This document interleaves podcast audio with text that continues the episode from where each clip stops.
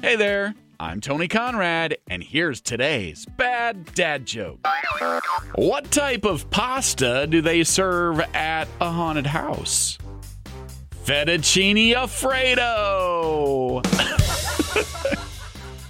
and that's today's bad dad joke of the day, sponsored by Sheer Madness Haircuts for Kids. If you enjoyed that joke and you're enjoying this podcast, could you give us a favorable review and rating? That sure would help us out.